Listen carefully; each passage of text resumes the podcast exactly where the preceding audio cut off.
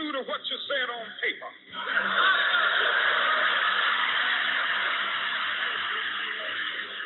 If I lived in China or even Russia or any totalitarian country, maybe I could understand some of these illegal injunctions.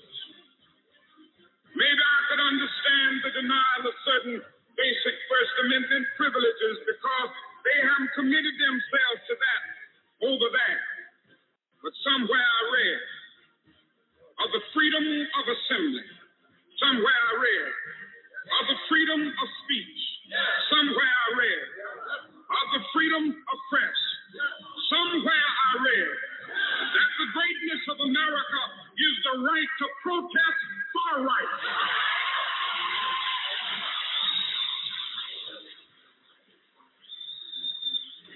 So as I say we aren't going to let any dogs or water hoses turn us around, we aren't going to let any injunction turn us around.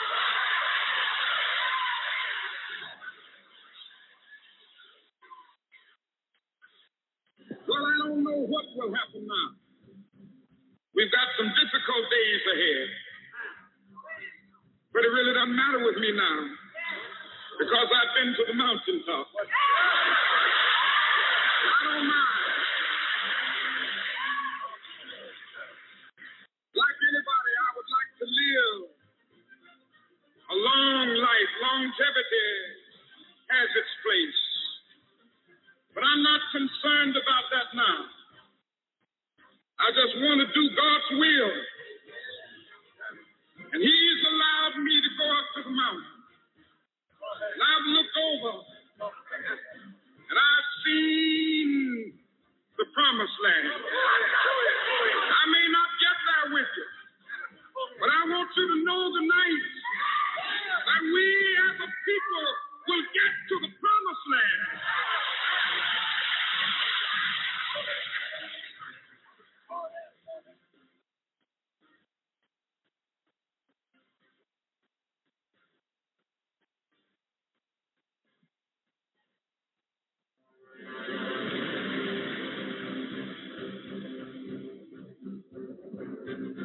Ladies and gentlemen of America, this is AJC Radio where we bring the message of justice all around the world. Tonight we conclude our series of transparency and the art of discretion and the abuse of that discretion in our criminal justice system.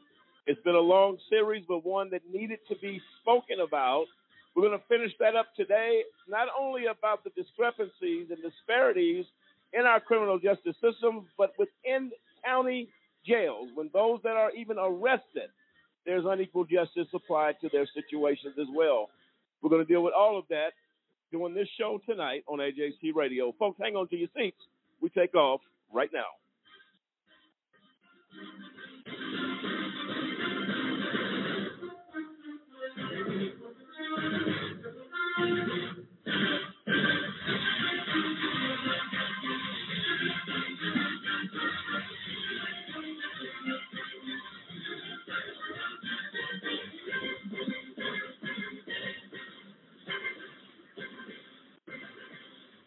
Okay, and there you have it. I'm Lamont Banks along with Demetrius Harper, Kendrick Barnes, Dave Zappolo, Samson Riddle, William Williams, Clint Stewart, Dennis Merritt, and David Banks. All of us, in, including with our AJC radio team tonight, are ready to set off this conversation regarding discretion. And it has been, again, an extended series that, again, has so much to do with our system today and it goes to mass incarceration. It goes to false and wrongful convictions. It goes to all of those things.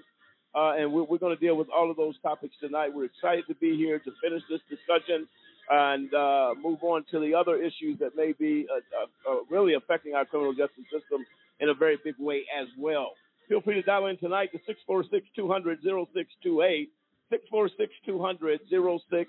To a, and we'd like to wish a, a very happy birthday to two of our uh, folks here in studio tonight. Our co uh, co host uh, Samson Riddle. Happy birthday to you, Bianca Stevenson. Happy birthday to her as well. Uh, and we're glad that uh, you guys are safe and doing well. Samson, I'll kick it off with you. uh, in regards to this discussion, discretion. We've seen a lot of abuse in the last few weeks during this series. Where you at on it? Well, I mean, the the fact of the matter is, is we've hit a lot of really hard points over the last few weeks, and the more that this goes unregulated, the more power we give to those that have this discretion, uh, the worse off our, our criminal justice system is going to be. The worse off those that are have to go through this whole process. The worse they're going to be. It's not. It's already degraded to the point of where this is not a system of rehabilitation and reintegration into the populace, but it's rather one of you know basically the the perverse natures of the personnel that are in power in order to assert their will over those that are incarcerated. And the fact of the matter is, is like as long as they have that brevity to do so, like we're not going to see again the rehabilitation that we want to see those that are incarcerated, whether you know rightfully or wrongfully so. I mean, one of the the key things that we talked about, one of the key cases that came to my mind was the the sergeant, the army sergeant that willfully surrendered himself. That hey, I got in trouble. I'm going to willfully surrender myself to serve my two days, and to do my time, do what's right, and then I'll be free to go. And they murdered this man inside of a county lockup, wouldn't let him even get a, a Dixie cup full of water because of some crooked guard's discretion. The man didn't even like he could have hit out on base, and they ha- they would have had to go to his chain of command in order to make him, you know, actually come and serve his time. Rather than that, he did the the right thing as a proper citizen. Said, "Hey, I did wrong. I'm going to go fess up to it. I'm going to do my time, and then I'm going to get to leave. He left in a body bag. That and there's there's numerous other cases that we've talked about over the last several weeks. And as long as discretion is is allowed to rule in a court of law, rather than a, a at least a structured set of guidelines and framework, like we'll never have true justice. No, I agree with that wholeheartedly. And uh, look, uh, we we just touched on that briefly last week. We're going I believe we're going to get the clip played tonight uh, in what he suffered and all of those again. Uh, we hear our courts, our politicians talking about honoring the Constitution, honoring the Constitution. Well, the Constitution says the presumption of innocence goes with any defendant, any person that's been accused or even charged with a crime. The presumption of innocence, until that is concluded, is supposed to be with the defendant. So how in the world does anybody die in county jail? That's unacceptable. How do how do they die? We talked last week about Sandra Bland. How did she die? Because she changed lanes uh, after going to an interview for for a brand new job uh, that she was getting ready to start a few days from then. But you want us to believe, as the public, that this young lady just simply went in a jail cell on a minor traffic infraction and hung herself. I'm sorry, I don't buy it. It doesn't add up in any way. It does not add up. Um, if we're going to get into all of that, folks, this is going to be a very informative show tonight. Uh, but these are the things that are troubling in our system. And I said a long time ago the, tr- the train left the station years ago on the presumption of innocence uh, as far as that goes. Dave, you have a thought? Well, when you see everything that the police, the prosecutors do, it gets to be too much. I mean, you have uh, one of the incidents that happened this year reminds me of Sandra Bland. This woman in Virginia was driving down the road at night and her lights were off. She didn't even realize her lights were off because it was well lit. A cop pulled her over, pulled her out of the car. She was black, obviously. It is actually not legal for the police to pull somebody over for not having their lights on. When he couldn't find anything wrong, he arrested her for saying that she was uh, drunk. It was a DUI. When they tested her, her uh, alcohol level came back at zero. She worked for the State Department. She almost lost her job because she had a security clearance and got arrested. And when you see that this was a discretionary pullover that he shouldn't have even been able go. to do. There you go. No, exactly right. Discretion, discretion, discretion. Whenever you have discretion in the law, somebody is going to be the victim of injustice automatically. I can come into a courtroom as an African American Right. and believe automatically, and I'm going to share that story on the other side of this break, and believe automatically because I'm in the defendant's chair, I am guilty. Not one shred of evidence, not one person's testimony, nothing on the table. But because I am picking a jury and I'm at the defendant's table, I must be guilty of something. We have a big problem. We're going to conclude again this series tonight. And I'll tell you what, folks, you want to get in on the conversation, 646 200 0628. We do understand a lot of our listeners are listening online, but you can feel free to dial in if you need to as well. Uh, this is AJC Radio. Transparency, the abuse of discretion, out of control in America. We'll be right back.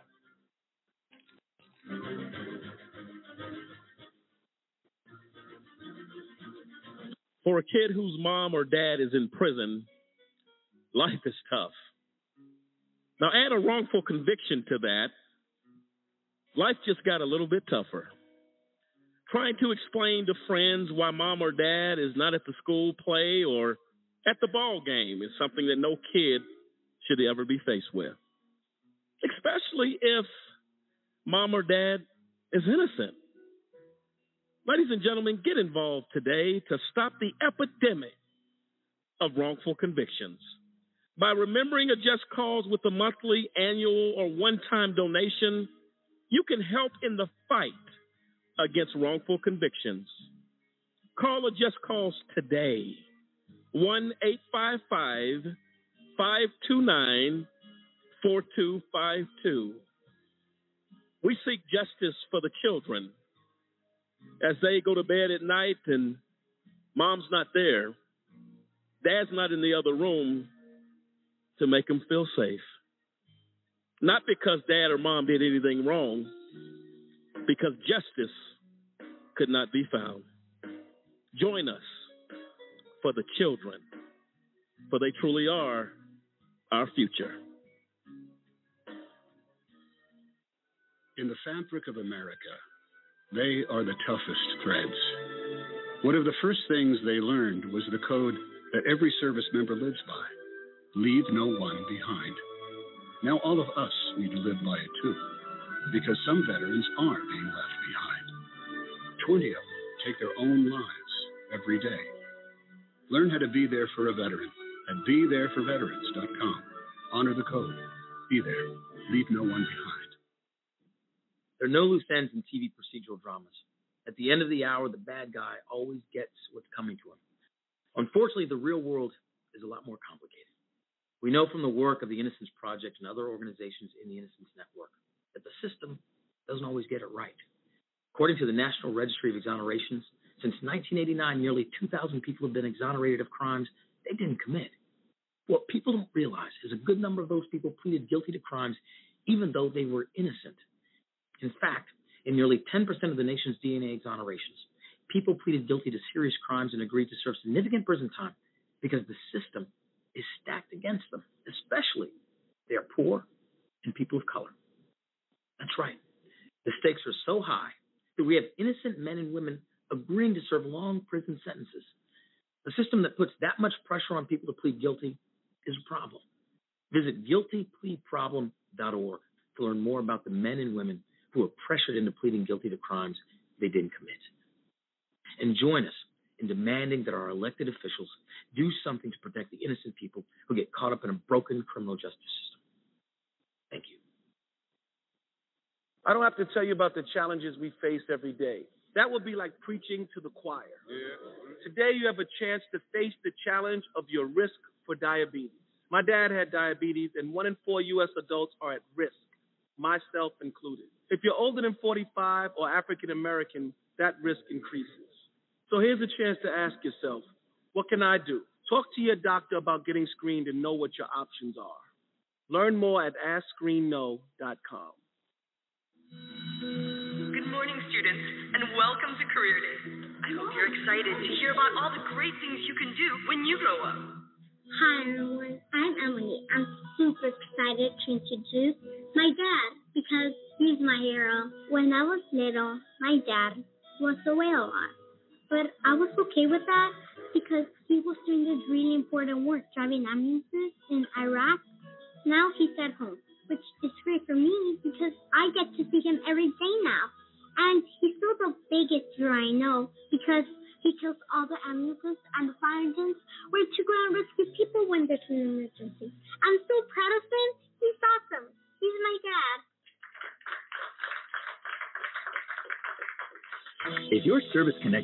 disability prevents you from continuing in your civilian career, Voc Rehab offers counseling, training with a living allowance, education, and other services to help prepare you for your next mission. Odds of becoming an astronaut 1 in 13,200,000. Odds of being struck by lightning 1 in 576,000. Odds of dating a supermodel 1 in 88,000. Odds of bowling a perfect game 1 in 11,500. Odds of being trapped in an elevator 1 in 24,528. Odds of catching a ball at a major league game 1 in 563. Odds of an injury from shaving 1 in 6,585. Odds of tripping while texting 1 in 10. Odds of getting cancer in your lifetime 1 in 2 men, 1 in 3 women. It's up to us, To change the odds for our generation. for the ones we love, for our future. If you don't like the odds, stand up. Stand up to cancer.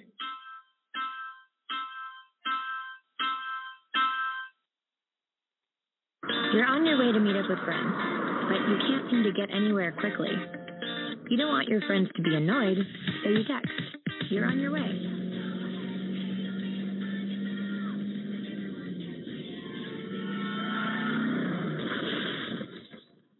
Five seconds is the average time your eyes are off the road while texting while driving. Make sure you get where you're going.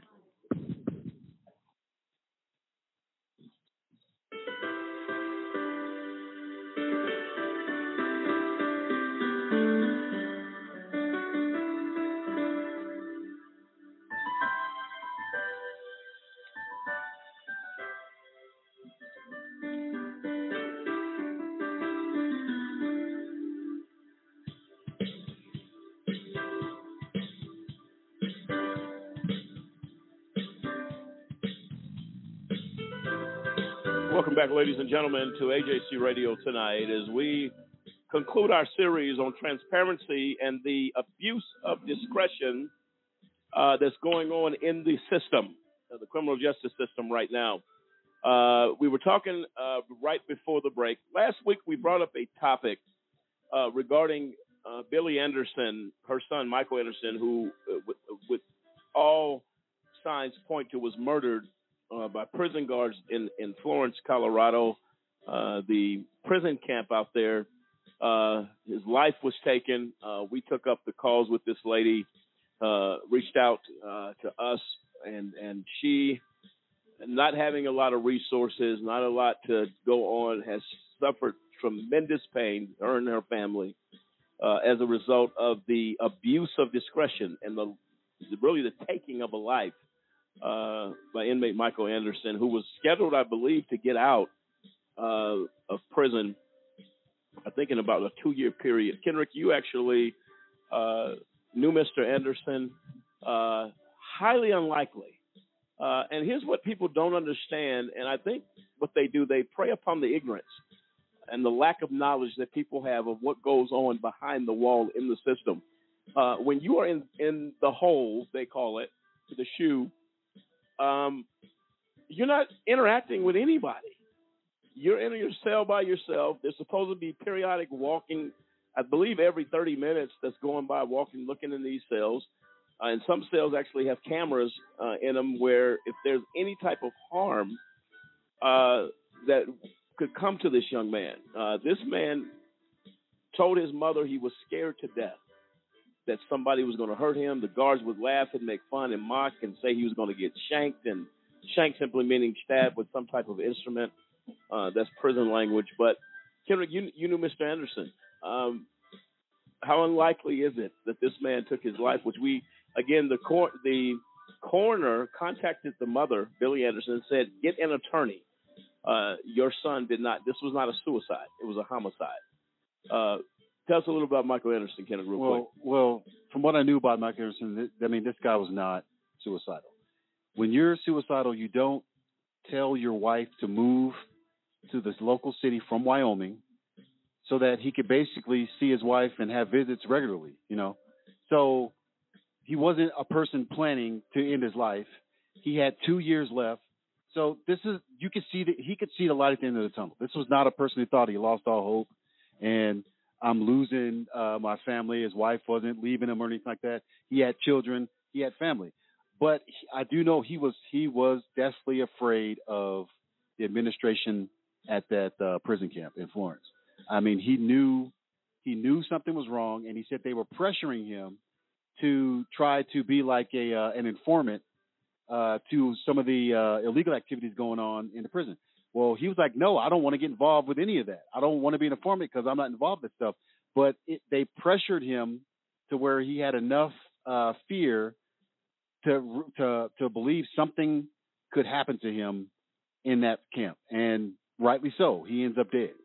So it's it's very it's very scary that you can be sent to a place inside of a federal institution and no one can contact you. I mean, once you get going to the uh the SHU, it's a black box. You don't know what's happening there. You don't know if this person's been shipped to another facility. You don't know uh if he's alive, well, coming out.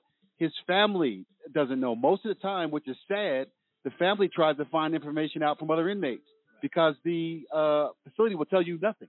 Or lie.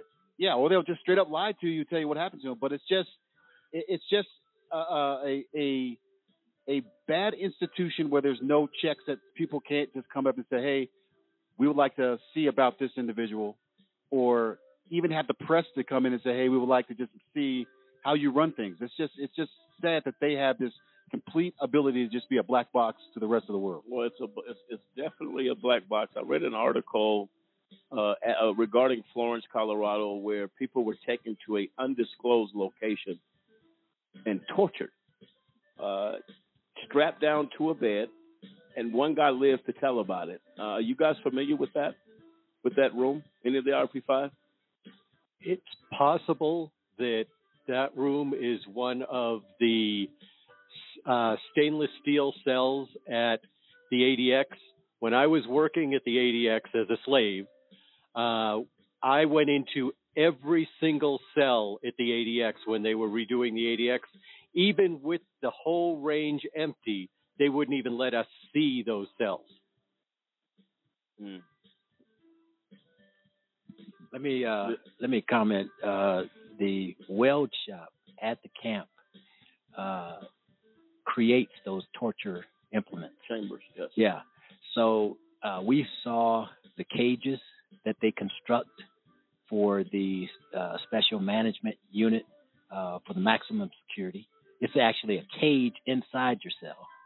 Uh, then we saw a. It had to be about three inches thick of steel, and it looked like a. It looked like a table that would hold the body of a man with, with, with hoops for chains, and, but it was solid steel, and it and it really put you in the mind of, are they intending to put somebody, lay somebody out on this thing and strap them down? I mean, it was it was the size like a door, but framed for a body. And so, you know, as a worker working in the powerhouse, we'd come through here and see the, the guys cutting steel and welding these. Uh, and I say, what is that? Oh, this is going to the ADX. So what are they going to do with it? This is what they put, well, lay bodies on, put people on to torture them. Well, I read it. I read the story. It was an article of a gentleman. Um, his name escapes me. Um, he survived it, but he told about it, Mm-hmm. and he talked about the torture, the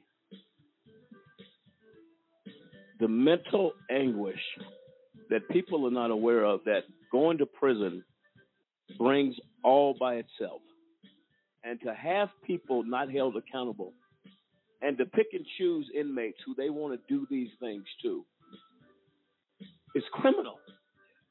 It is criminal. Um, it's disheartening because somebody has loved ones behind the wall in this country.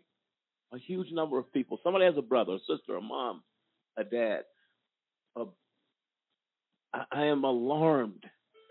I remember when David Banks was snatched up, taken from population, just cause was protesting for the release of these men. David, tell a little bit about what happened to you. Let me explain why it is so troubling. You get word that your loved one has not called today. Why not? Because they took him to the hole, which could be a an attempt to take his life, and that of David Banks.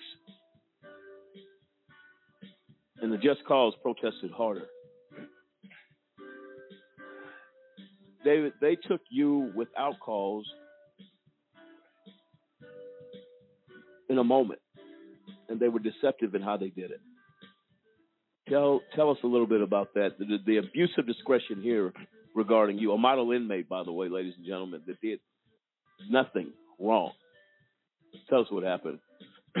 Well, they claim uh, in the prison system, uh, you try to stay out of the way. You really don't want to give these people any ability to exercise any form of discretion because of they will not only abuse their power, they'll abuse their discretion uh, in the process uh, to abuse that power. Uh, I was on the phone with my mom, and uh, a third party was listening in on the other line, a member of my family, and they were commenting to my conversation with my mom. Uh, on a separate line. On a separate line, yeah. Yep. So they're, my mom's talking to one person on one line, I'm talking to her on the other line, and we're and uh, my mom's having a conversation. Well, uh, other family members listening in, commenting to my mom, they accuse me of making a three-way call, which, in essence, uh, if you know, is not even an offense that would get you taken Right. to the hole, where typically need need your protection, or you've done something, what they call a series 100, uh, a 100 series infraction or a 200 series infraction. If there actually had have been a three-way call, it would have been a 300 series infraction, and nothing really happens if uh, they'll maybe take some commissary or something like privilege. that. Yeah, some privilege, but that's typically what to the extent. but they decided they were going to take me to the hole, and and part of the reason because I tr- always tried to defend myself and defend what was right. Um, that doesn't always sit well with uh, the administration. Uh, they feel like just because you're t- you're trying to hold them to policy, uh, or this is against policy. Well, even if it is against policy, uh, what we've learned their view is well, uh, we're going to do what we want, whether it's uh, according to policy or against policy. If you say something about it, uh, uh, we're going to make you pay. and so I get a call to uh, go over. It's weird, not not really weird, but he says go over and see the captain. He wants to talk to you. Well, no. Typically, if you have to go see the captain, it could be you're going to get locked up uh, in the SHU. So again, it was something uh, that was unjustified, was inconsistent with policy, but because they wanted to put the screws to you, um, they'll throw you in the hole and and just let you sit over there. And then really really happens. You don't know how long you're going to be there you're just in there. Um so and like you said it is it is uh, somewhat of a black box. Officers walk through every now and then. Uh half the time you ask them a, you you knock on the door to ask them a question they just keep right on walking. And again your family don't they really don't know what happened to you. They don't know uh what reason you're in there. They know nothing. So that black that black box is closed, and nobody can get information.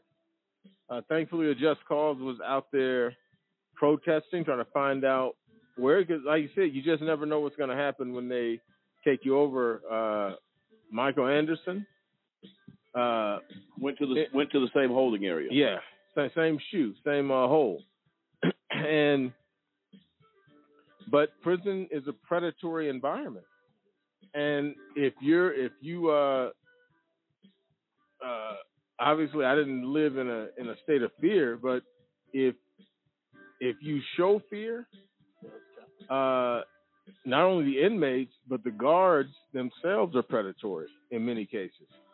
And just like you said, they'll laugh at you like uh uh you're soft and all this other type of stuff. So you have to uh if you are a, weak person, those predators in there, including the staff, uh, will will do stuff that, that, that is just uh, just they'll do horrible things to you.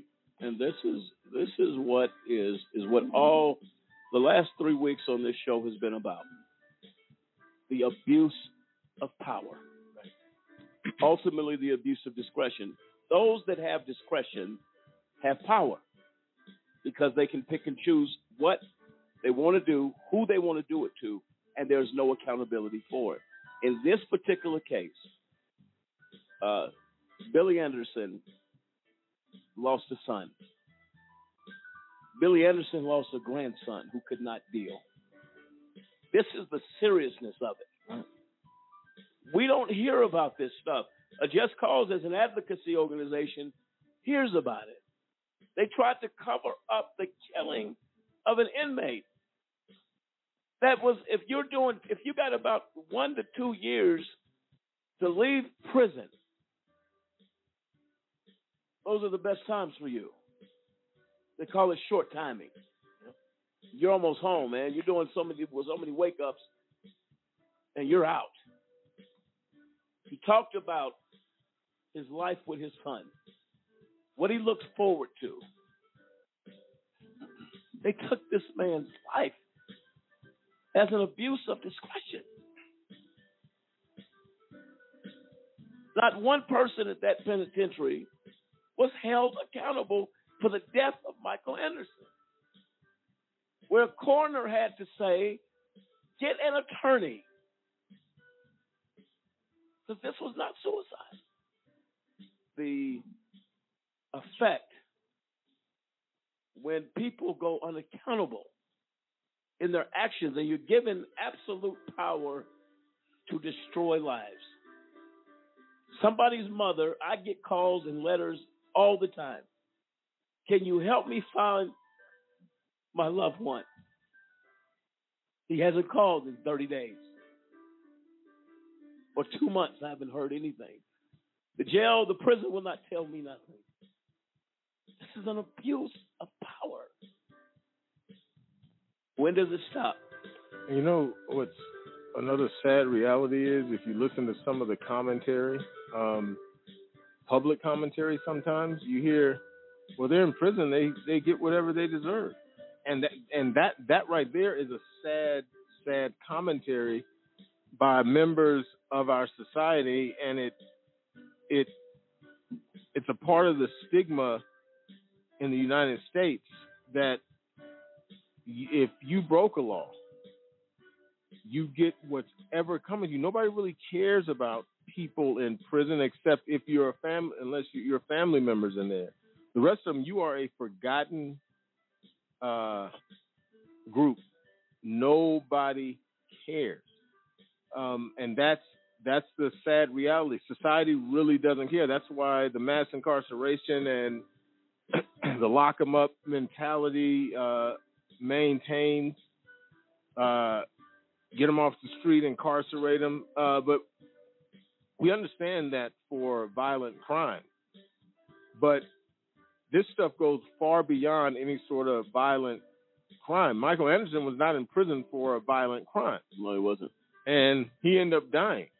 So at the end of the day, um, the way the United States views prison crime and punishment, until that changes, uh, and that's gonna that's gonna take some doing to actually change that. Until that changes, you're gonna continue to uh, they'll continue to allow and enable correctional officers uh, to just kill people. to kill people. And and and one final note, you hear the same type of mentality when a cop kills somebody on the street. Well, why doesn't he just obey? He should have obeyed. As if if he had obeyed, he wouldn't be dead right now. Well, it just it doesn't matter. Uh, police are there to deal with people who are not necessarily going to abide by the rules. Well, so you're going to kill them because they didn't abide by the rules? Uh, That's why you're there. Is is to is to pick them up and and to deal with them in a way that's still humane, but you don't have a license to kill people because well they, they should have obeyed the police and he wouldn't be dead. I, I've heard that numerous times on television. Philando Castillo. Castillo, yes. He complied. He complied with the officer's order. That's right. But he didn't stop there. He complied with the rules and the protocols attached for open carry, which is if you come in contact with law enforcement, mm-hmm. your job is to alert the officer that I have a weapon, but I'm I'm licensed to carry it. He did everything he was supposed to do. They killed him, executed this man in front of his three year old daughter. Don't tell me if you comply. It's not about even complying because you still die. So how do you tell a person, well, just do what the officer said? Guys have their hands up. They're taking their their hands out of the car. Said, man, George Floyd begged for his life. Yes. Before he ever hit the ground, he said, please, man, please don't kill me. Sitting in the front of his car, man, please do not kill me. He slaughtered this man and killed him. Do you understand the system in which we live? This is a sick system. And the discretion of an officer to not be checked, to not be accountable. Not all officers, all our officers are not bad. We're talking about the ones that proven to be bad.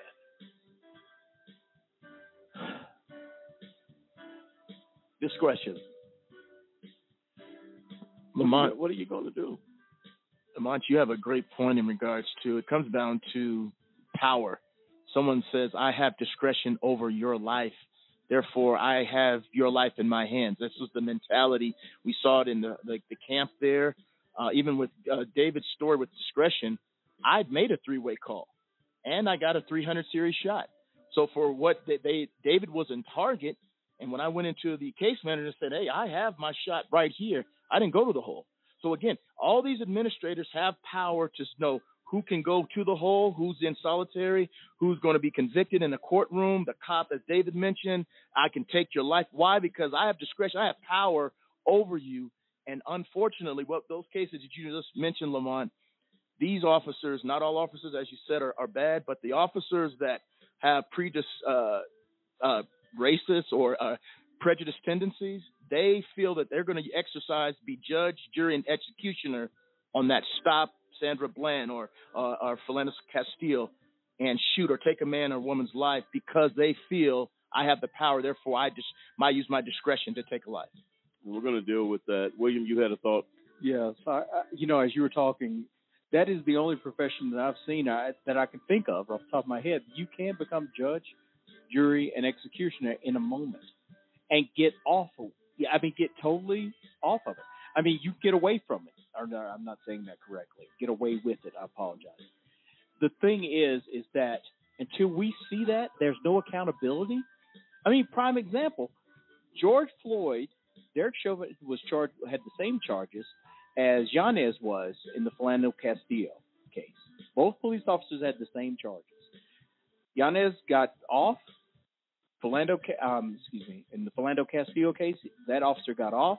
In the George Floyd case, they were charged. Now you think about it, if it wasn't for the polarizing nature of the George Floyd case, the video, nine minutes of of watching that, you can. I mean, I, I was just replying on social media today. If it wasn't for the cell phones, it would be killed while resisting arrest. It'd be the same thing over and over again. And even as you were talking, these officers have such discretion.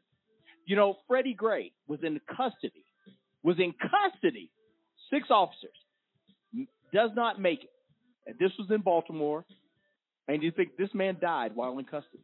I think, you know, and it's like these police officers, they it's the same thing over and over again. And we've been listening to this for years, for years, and they get away with this stuff. Well, it goes all the way back to the Rodney King era, uh, all the way back. True. Um, and we're going to address it here on AJC Radio. That's what we're supposed to do. Discretion. On the other side of the break, we're going to show you two officers that used discretion, but it was the positive discretion, and they saved lives as a result of it. And our heroes that honor the badge moment right after this. This is AJC Radio.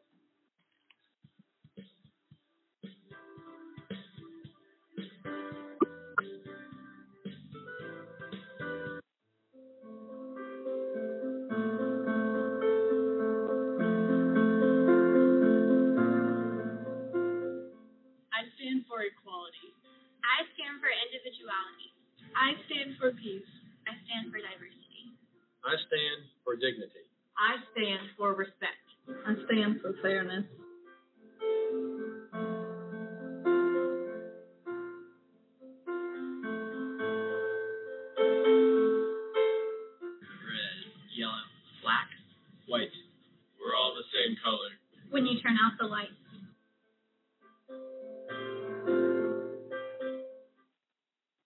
Picture this a 75 year old man convicted of murder, waiting for his trial to finally go through. He's been on death row for 25 years now and finds out he's been wrongfully convicted and is completely innocent. Not only does this mean that 25 years of his life have been spent in jail for no reason, but that the actual murderer could still be out there right now. The bad thing is that this exact thing happens more often than you think, but you can help stop it by supporting our campaign to abolish the death penalty. We have a big problem, and we need your help. It's happening on college campuses, at bars, at parties, even in high schools. It's happening to our sisters and our daughters. Our wives and our friends. It's called sexual assault, and it has to stop. We have to stop it. So listen up.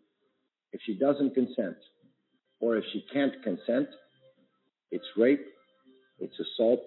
It's a crime. It's wrong. If I saw it happening and I was taught you have to do something about it. If I saw it happening, I speak up. If I saw it happening, I'd never blame her. I'd help her. Because I don't want to be a part of the problem. I want to be a part of the solution.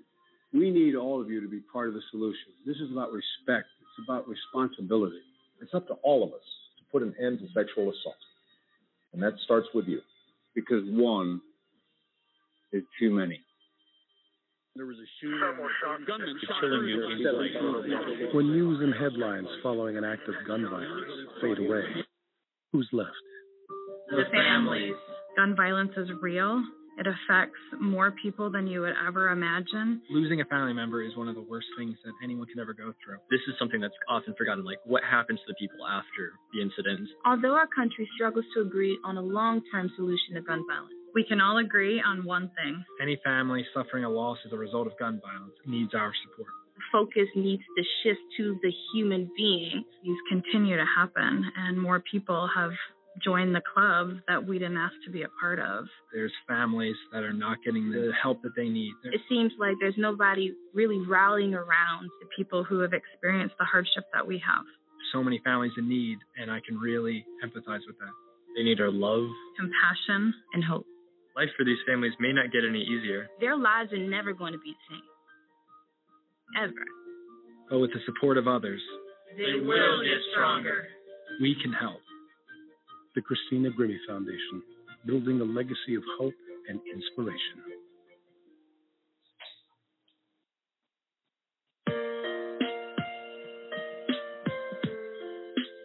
Welcome back, ladies and gentlemen, to AJC Radio tonight as we are dealing with transparency as we conclude our series on the abuse of discretion within the criminal justice system. Prior to the break, we were discussing those that have abused that discretion, and it brings a lot of emotions because of the tragedies and the loss of life that have happened as a result of that abuse.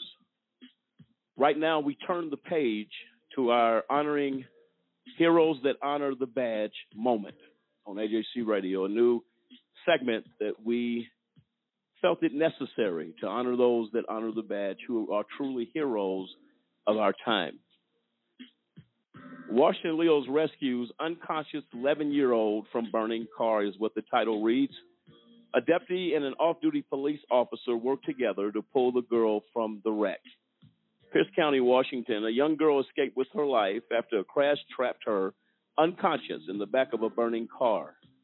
It's all thanks to quick actions of two local law enforcement officers. According to the Tooele Police Department and Pierce County Sheriff's Office, the incident unfolded Saturday when deputies were called to a crash involving three vehicles. At the scene, Deputy Wiggins saw an 11 year old girl unconscious in the back seat of one of the cars. He tried to open the doors, but they were jammed shut due to the crash.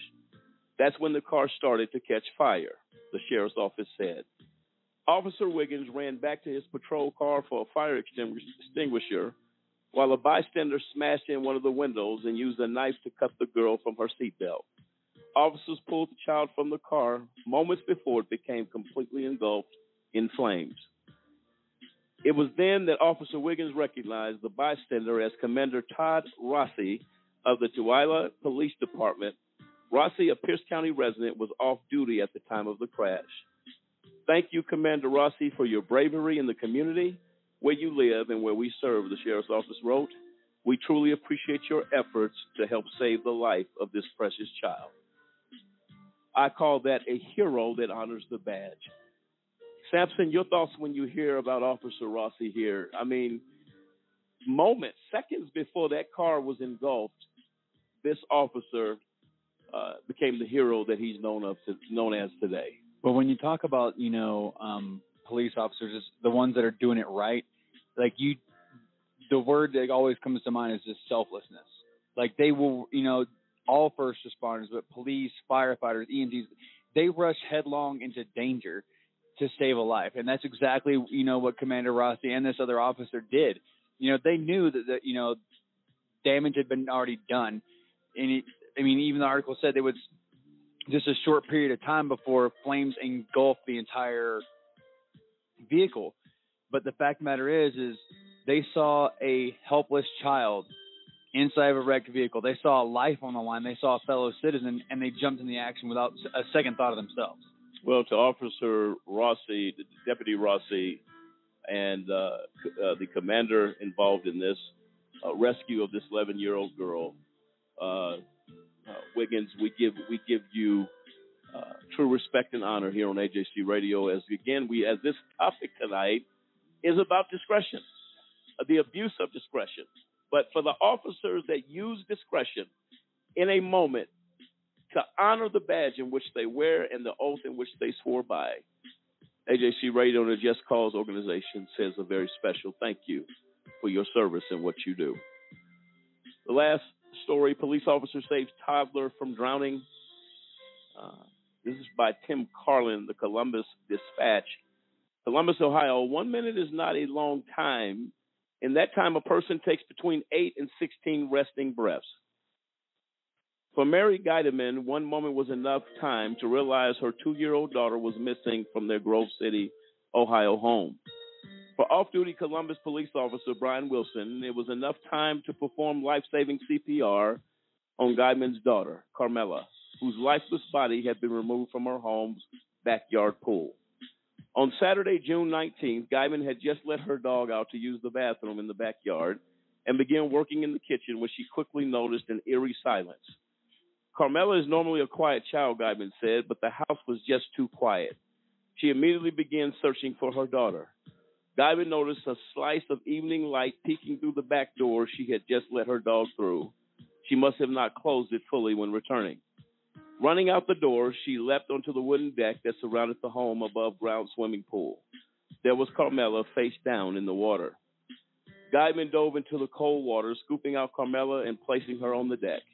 But she didn't know what to do next. She didn't know how to perform CPR, and Carmela's father, Stephen Lopez, was in Cleveland for the night visiting friends. Guyman felt helpless, so she screamed for help as loud as she could over and over again. At that exact moment, five houses down, Wilson was getting out of the car after returning home from a day long uh, canoeing trip with his family. He was an angel sent to us. Wilson had Guyman, heard Guyman's screams. The off duty officer and his wife, Holly, ran towards the cries for help. They discovered Carmela and Guyman on the deck. Wilson said Carmela's face and lips were blue and he couldn't feel a pulse. He immediately began performing CPR.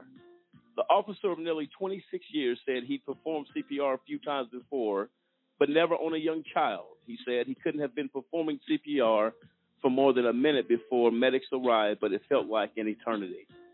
Looking back, Officer Wilson said he wasn't sure if Carmela would live, but that didn't stop him from doing everything he could to save her.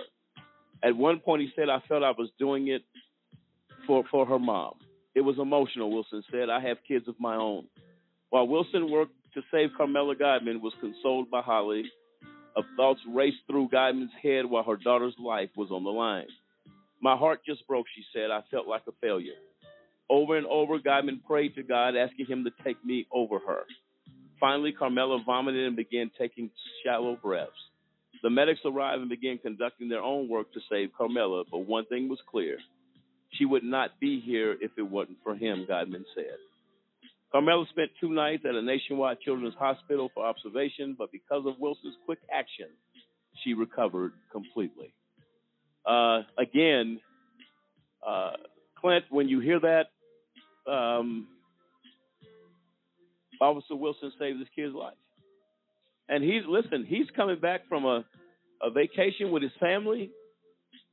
He's not, heroes don't think about themselves first.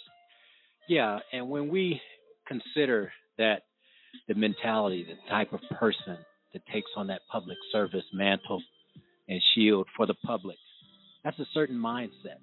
And they have the opportunity to either be a hero or a villain. And to do that, uh, you know, it, irregardless of who you do it for, this is my job. This is what I do. This is this is how I live. This is how I interact for my job. And whoever it is, if there's a need, I'm there.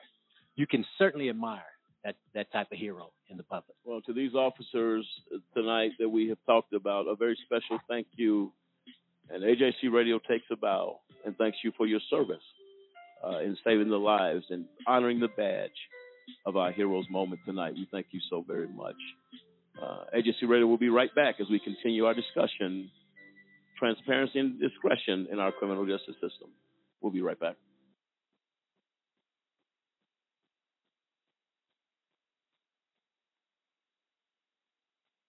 Do you know anyone who's been sent to prison who's innocent? The United States is experiencing record numbers of exonerations in cases where people were wrongfully convicted of crimes they did not commit.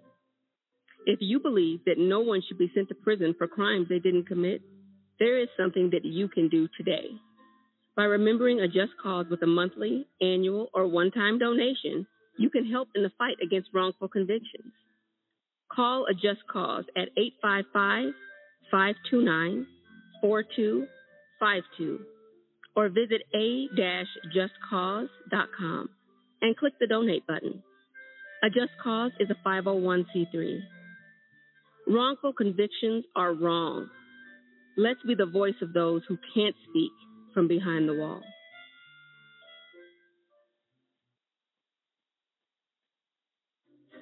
Here are 50 white guys. Here are 50 black guys. Here's how many white guys can expect to go to prison in their lifetime. The chances amount to 1 out of 17. Now here's how many black guys can expect the same thing. The chances are 1 out of 3. Why? Lots of reasons. It's complicated. But one thing is clear there's racial bias at every level of the criminal justice system. When blacks and whites commit the same kind of crimes, blacks are more likely to be arrested. Once arrested, they're more likely to be convicted. Once convicted, they're more likely to serve longer sentences. Look at the numbers in America's so called war on drugs. About 14% of American drug users are black, as are about a quarter of drug sellers. Yet blacks are 34% of the people arrested for drug crimes. And those convicted of drug crimes, 46% are black. By the time we factor in sentencing, there are actually more black drug offenders than white ones in state prisons and in federal prisons. In the end, the incarceration rate for drug crimes is 10 times higher for blacks than it is for whites. These are the facts.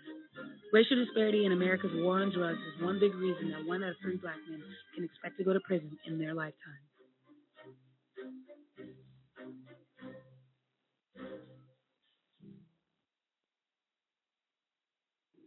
Congress.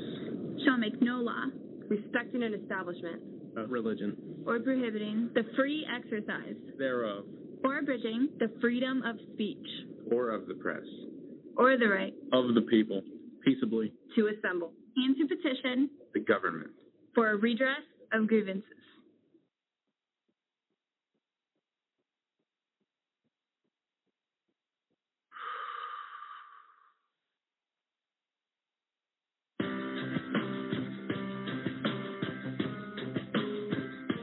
How often does our justice system get it wrong, convicting innocent people of crimes they did not commit? A new project by the University of Michigan Law School and the Center for Wrongful Convictions at Northwestern University School of Law tries to answer that question. In the last 23 years, more than 2,000 people have been convicted of serious crimes and later exonerated, according to the National Registry of Exonerations. By far, the largest segment was almost 1,200 defendants falsely convicted because of large scale patterns of police corruption, generally in drug and gun cases. Of the remaining 873 defendants exonerated, nearly half were wrongly convicted of murder, and of that group, 101 were sentenced to death. On average, it took more than 11 years for a conviction to be set aside. Why does the justice system get it wrong? In homicides, the biggest problem is perjury and false accusation, most often by supposed eyewitnesses. False convictions in adult rape cases are primarily based on mistakes by eyewitnesses, while false convictions in child sex abuse cases are often for fabricated crimes that never occurred. 2,000 exonerations may seem small in a nation with more than 2.3 million people behind bars, but there are far more false convictions than the report contains. Most false convictions are never formally challenged, and those convictions that are successfully overturned receive little or no attention from the media, according to the report's authors.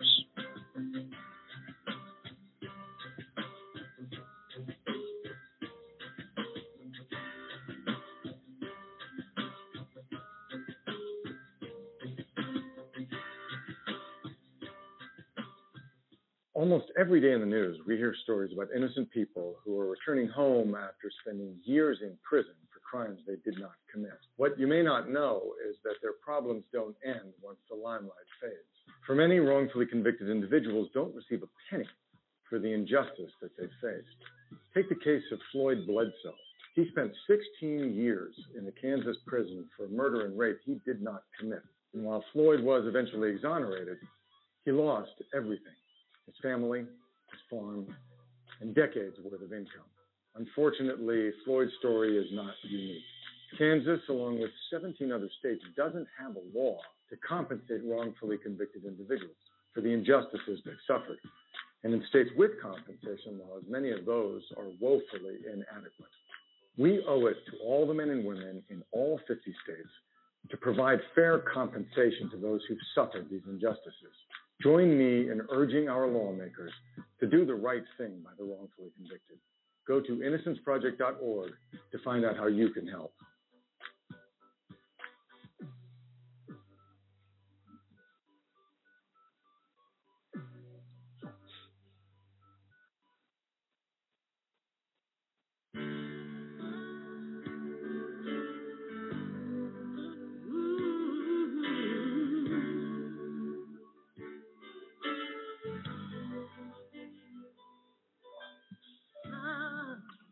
Welcome back, ladies and gentlemen, to AJC Radio tonight. As we have been talking about transparency, the abuse of discretion within the criminal justice system. We've talked about many issues here where the abuse of discretion has run rampant.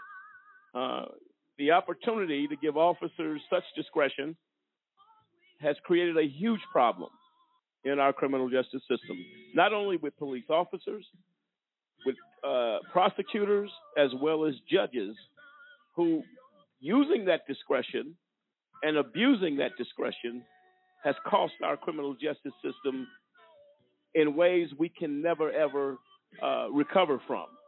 Uh, and it's a bad situation. The culture of our criminal justice system has fallen off the has fallen off the rails. And tonight we are looking how do we bring resolution to that. Uh, the first step is to recognize that there's a big problem and attack those problems head on. And we're hopeful that uh, that will happen. Right now, I'm very honored to have Jarrett Adams. Uh, he's the author, attorney, co-founder of Life After Justice, uh, and he's going to be joining us now with this conversation, with this dialogue, and we're anxious to hear his pers- his perspective perspective uh, on this very important topic. Mr. Adams, are you with us? I am. I am. Thank you guys for having me on. Thank you, Mr. Adams. We appreciate it uh, uh, for you joining us, uh, and we're going to be definitely respectful. I understand you, you're on the clock, uh, and we're going to honor that uh, to the last second. So we appreciate you taking time out of your schedule uh, to join us. I don't know how much of the show you've heard so far tonight. give us your thoughts on, on, on the discretion issue we're addressing, the abuse of that discretion, uh, and and what are we doing? And introduce yourself to our listeners, and I'll give you the floor to do just that. All right, I appreciate it. Again, um, I thank you for having me on. Uh, I have been listening. I'm, I'm sitting up here at my desk, finishing up uh, a brief I'm working on in another innocence claim, and uh, I was listening. I mean, and you know, a, a lot of what the brief that I'm working on has to do with, you know, investigators and, and, and authority and discretion, and, and not just discretion, but people who sit idle and watch the discretion not be used correctly as well. Sure. Um, yes. So I, I I say, you know, my my thing is this. Well, I'll first just say this. So my story um, in the elevator pitch, if I can ever give one, is I'm 17 years old, falsely accused of a rape, wrongfully convicted, sentenced to 28 years. With the help of the Wisconsin Innocence Project, my conviction was reversed, but I had served almost 10 years in prison. I came home when I was 26, turning 27 years old, um, mad at everybody. Um, my family got me into into therapy. Um, I enrolled in school. I graduated with my associate's degree, bachelor's degree, law degree, and then I clerked in the same Seventh Circuit that overturned my conviction. Wow. I um, afterwards went to New York, took past the New York bar, and I worked at the Innocence Project in New York for two years almost, about roughly two years until I started my first firm in New York in 2017. Um, I now have an office in New York, Chicago, Milwaukee, and I'm working on a um, fourth one uh, next year out in LA. Um, and we founded a nonprofit to help tackle the issues of wrongful convictions as well, because I mean, it's just not enough people on this side doing the work.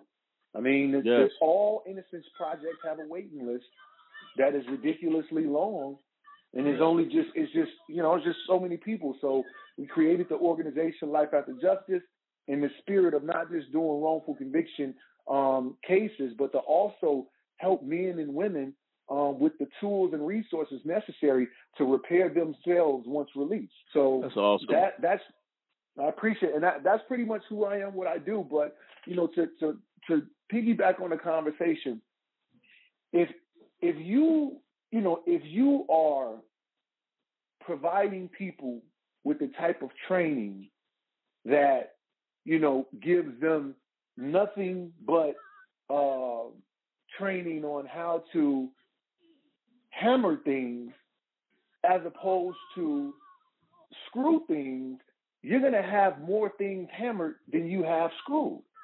And and and I I say that to say this: how much of the training in inside of these police departments and inside of investigators departments, how much of it is on de-escalation as opposed to get the suspect, apprehend the suspect, shoot the suspect, put him down, save lives, go, you know, so it's, it's, it's the ideology that needs to change within these departments. And so yes. until we have until we have that, because training is nothing more but repetition, and repetition is the father of learning. So if you are training people and teaching people that suspects look a certain way, uh, that's why you're having the results that you have. You only hear about the cases, you only see about the cases of African Americans and people of color being pulled over for a traffic stop that escalates into someone losing their life. And a lot of that has to do with, again, what are we training people? What are we teaching people? And what we're teaching people inside of these departments is we're teaching people that suspects look like me and you. You understand what I'm saying? We're not. Absolutely. We're, so the slogan of I feared for my life, that didn't just come out of a grab bag. It, it came as a result of the, the, the law of immunity and the shield of immunity. So, and, and if we're talking about having a real reform conversation, we can't have that type of conversation without reforming the budget that provides the training. It's the only way it'll work. You can't, and, and then there are there are, there are certain things that that you just know aren't going to work when it comes to discretion, right? And right. one of those things is this: How likely is it for the person who did something wrong to investigate himself and hold himself accountable for the wrong that he did? It's not likely. Right. And so until we find a way to, to, to, to put these separate entities in place, these separate unbiased entities in place, we will never have the checks and balances that result in better police and community relationships. It's just not going to happen. It, it, you know, everyone was up in arms when they heard the slogan of defund the police, defund the police, but no one took the time to, to ask, what does that really mean? And what that really means is maybe we should shift the amount of money that we keep spending on hammers and spend more money on screwdrivers because we keep hammering everything, right? So Right, I, right. I just, you know, listening to the conversation and the many points that you guys were making, and as I'm doing this this brief, it's just it's just you guys were having a conversation about the same set of facts and arguments that I'm making. And this case is over 20 years old. So what does that say to us? That says to us, if you don't agree with defund the police and you don't agree with what I'm saying, you have to agree that this shit ain't working right now. No, for sure. And Mr. Adams, we'll send a, a bill uh, as a result of us right, helping you with that uh, brief.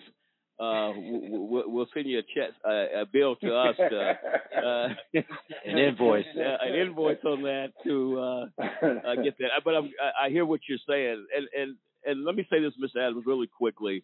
Uh, a great deal of respect uh, for you fighting uh, out of a situation that you were in and to reach the level that you have reached of success uh, and to give back and to get your degree. I'm telling you, a lot of people don't have the, uh, the, the I guess the persistence or the drive uh, to do that. And I'm sitting here looking at your your bio here, and and the the fact you you came out, you hit the you hit the floor running.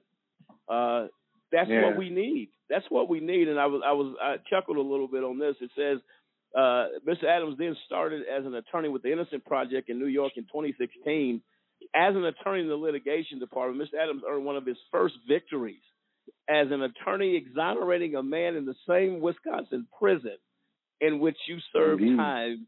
Uh, that's that's awesome, man. That that is that you're talking about giving back and not forgetting those that were there. How did that how did that make you feel to do and accomplish something like that?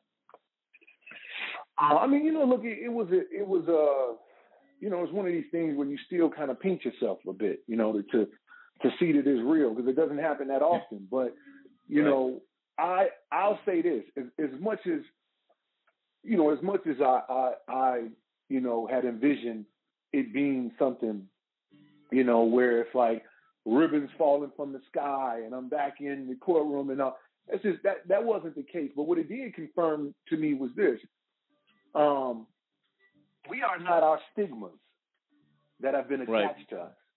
You know, we are not people's perception. Um, and and perception should ne- people's perception should never become your reality. And the perception of me, uh, you know, going through, uh, you know, convict, okay, uh, not a convict, but still was in there, um, where I could be, where other people could be passionate.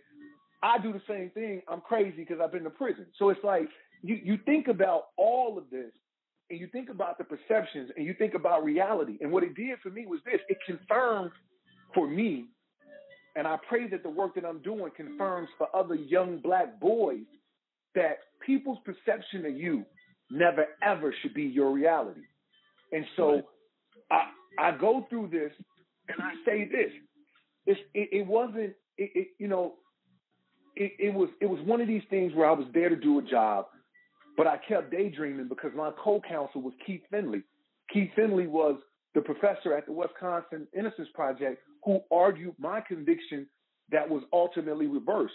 So not only was I representing someone and reversing their conviction, I was doing it with the guy who reversed my conviction 10 years to the month that I was released from that Wisconsin prison. That's awesome. That's absolutely awesome. And uh, Mr. Adams, let me ask you this: Uh, and if you, you've heard our conversation, uh, the abuse of discretion by officers. Uh, we talked about Yeah. the Sandra Bland situation. This woman is in town, uh, just got hired at a new job. She's excited. Uh, she changes lanes, uh, which people, I don't know who hasn't changed lanes without using a turning signal at times Exactly. uh, in traffic. She's dragged out of her car. Uh, the the audio of that event was horrific to hear, and he's on top of this lady, t- books her in county jail, and they would like us to believe that she's going to be released, probably on a personal recognizance, uh, probably uh, because it's a traffic ticket. That's all it is. Uh, but Yeah. she leaves that jail in a body bag with the belief Yeah. or the wanting us to believe that she took her own life. Now, Yeah. what is what is your thoughts on that, Mr. Adams? When you see these things, George Floyd, Sandra Bland, uh, uh, Philando Castile, these people dealing with what they have dealt with, but they are lives that have been lost senselessly as a result of discretion simply being what made an officer look at Sandra Bland change a lane and say, I think I'll get her. My discretion is to get Yeah. her. Give me your thoughts on that, Mr. Adams. Yeah, I, I mean, it's it's just a it's a disgusting thing to think that you know uh, a young lady who should have been given a warning or not even stopped at all um, was taken into a police station um, as a result of you know failing to hit her signal. And you know this goes back to again, you know what is what is the what what's the what's the atmosphere? What is being um, talked about? What is good policing? What is justice? You, you understand that that's Yeah. that's the thing that that needs to be discussed and and maybe needs to be clearly defined to folks because it, it's obviously not registering with certain people that you know your your job as as authority and let me let me let me make sure I don't you know not say this. I tip my cap to all people who are in law enforcement. You have a difficult, tough job. I would never sign up to do it. So I commend you for the job that you do, and I acknowledge that it is not easy. And more often than not, you just want to do your job and come home. I get that.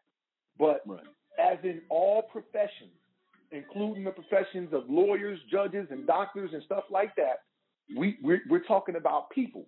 So we got good people, we got bad people, we got people who need to be trained, people who are listening, people who are just rolled. And so we have to do a better job of getting rid of those folks. This this officer who pulled her over and allowed this thing to escalate to where it was, I, I bet you bottom dollar he has never been trained on de-escalation tactics. And if he has been trained, it was simply in passing. And so you, you what do we do? The reaction to that should be exactly what, what it should be, which is we need to go in and examine and figure out how do we create precedent type of of, of strategy and training to keep this from happening. Unfortunately, we will never be able to bring back Kendra. We will never be able to bring back George, And I pray to God that at some point we stop allowing ourselves to only get involved after it becomes a hashtag. We have to. We have to. Eat, eat. This is you're talking.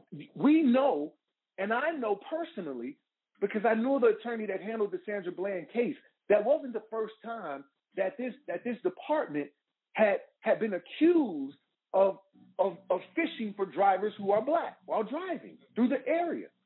So so if we have these numbers, if we have these statistics, you know, why aren't we we listening to them? Why aren't we going in? Why why are we continuing to tell folks who are screaming in agony and pain that it ain't that bad? It's all in your head. Right, right.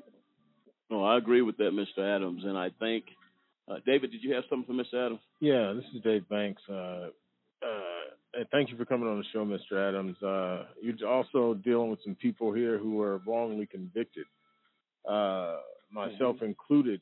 Um, and we went through the entire federal court process.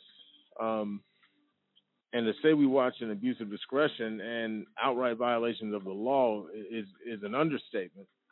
Um, at the prosecutorial level uh, and even at the judicial level, you see the the term broad discretion. If and I'm sure you've seen that uh, consistently in Mhm. your as far as uh, the court's uh, opinions and things of that nature, as far as precedent is concerned. The stuff we we witness going through uh, as far as an abuse of discretion, it, it appears what it saw that, that you you can't hardly get uh, an abuse of discretion even looked at seriously by uh, the the actual courts or, or even the appellate courts. Yeah. It's like it's like well they have broad discretion to pretty much do whatever they want to do, and there always seems to be some sort of yeah, they did that, but it was harmless. Uh, while while you get uh, shuttled off off to prison, uh, what is your your uh, your thoughts concerning uh, the discretion, especially of prosecutors and judges, given the fact that we have so many vague laws uh, that are on the books that that empower these judges to do whatever they choose and prosecutors to, go after whoever they want to and pretty much shop for a law that they can that they can put screws to you on. Uh, have you Yeah. seen that in the courts as, as well as uh, with prosecutors? No, every day. And brother, I commend you on what you've been through and what you survived through. Um, but I see it every day. And my, my thing about this whole thing is this. Um, when you when you look at when you look at the advancements of you know technology, infrastructure, science, society has accepted all of those because they benefit, you know, everyone and you know, you can see the benefits. So in terms of qualified immunity, discretion, you know, these laws that are keeping authorities and people of power from being held accountable, the argument against changing any of that has always been, well, you know, that's the law and all, that's the Constitution and all. If our forefathers would have, then maybe they would have written in and stuff like that. So you have to ask yourself, why is it that we can customarily accept all the advancements for the phone, for example? We we used to have payphones. We we we then went from payphones to cell phones, but the cell phones weren't what they are now, right? We went from the cell phones that were long as your leg and the antenna was as long as your arm and you would screw it in. And if you had a had a little bit of money, you know, you you you might have one of the ones you put in your car and it looked like a, like a Batman briefcase or something like that. But then we evolved and now we have smartphones and we've accepted all of this. But somehow we haven't accepted that there are nearly 900,000 black men incarcerated, and we don't even make up that that nearly nearly anywhere the percentage of the makeup of of males in in, people in general uh, in in the U.S. But somehow we don't see that something in the law, something in our criminal justice system needs to be accepted and allowed to advance to figure out what the problem is, is and fix the problem.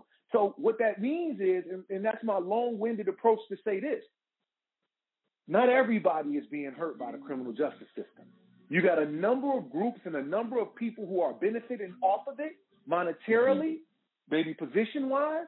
So they have no desire to accept the advancements in the science that we now know where youth, right? They, they are prone to do stupid stuff from a certain age to a certain age, where the science says that a, a person will maturate out the propensity to commit crime. Yet we have a bunch of kids with life sentences, and we got a bunch of elderly people who have been serving sentences forever, and they are not being released. That's because somebody's benefiting off this thing. So what we really need to do, if we really want to get down to the bottom of all of this and figure this out and see how to how to stop it, we need to follow the money. Where is the money going? Right? Because Right. if these are taxpayer dollars coming from the government, state government, federal government, if these are taxpayer dollars that are being used on these prisons, we need to figure out where the money is going. And then we need to follow that money and connect it to the votes of legislation that is coming down, right? Because because there's no other way to explain why we still continue to have this draconian prison system when the science and the data in the psychology field and the mental health therapists and everybody is saying, look at the numbers, change this. So here's my answer to how we abs- actually are able to implement this change. We got to start with our babies. And we got to save these kids so these kids can grow up to be the professional, responsible replacements to the oppressors of justice. No, very, very good point. Yeah, and uh, I'm, I'm gonna. This is Jay Banksy. I'm gonna give one quick note uh, of an example of um, just something that was so heinous that happened. I don't know. You've been practicing law for a little while now. Um, when's the last time? Have you ever heard of a transcript, a portion of the transcript, based on a judge's statements disappearing, and those are the only things that disappear in the transcript? Yeah, absolutely. I've seen some funny business with the with the transcripts. Yeah, if that's what you're asking, absolutely. Yeah, and- absolutely, I have. and this is the type of stuff that you can never hardly get a redress on. And the courts will, uh, and I'll give you an example. In our case, there was a sidebar where the judge compelled us to testify. Now, what's interesting about our case, we went pro se against the federal government because our, our uh, attorneys were trying to sell us up the river. Um, uh, during a side during a sidebar, the judge, uh, one of our witnesses didn't show up. He was a law enforcement officer. He he didn't show up. According, and he was subpoenaed to show up. The judge wouldn't enforce the subpoena, and then she told us if we don't uh, uh, if a if we don't agree to testify because a witness is missing, uh, then she's going to rest our case. This all happened during a sidebar. Now, this Yeah. obviously uh, it forced us to take the stand. Uh, we knew something was wrong with it, but we didn't feel like we had any choice at that particular time. Uh, then all a bunch of excuses came around where the transcript was. The judge says she couldn't remember what she said. She didn't know exact what her exact phrasing was, but she didn't tell us anything. We tried to resolve the issue through the transcript, and all of a sudden the transcript disappeared. We got excuses from the clerk's office and everything. Everything went about to protect the judge. So there, there's another element to the criminal justice system concerning okay, why uh, where the system is so stacked and so crony that they could not potent, possibly have an instance where they were going to allow this judge to go down. Uh, and they, they they talked about the abuse of discretion in that particular matter, and then uh, the transcript. I'm just telling you the, the wild story that came from the appellate court uh, was, was things of, of, of comedy, and as an African American, we could not get any resolution on that particular case. And I, ju- I have you seen as much of that in in the in in the judiciary as well as the prosecutor level. Man, have I?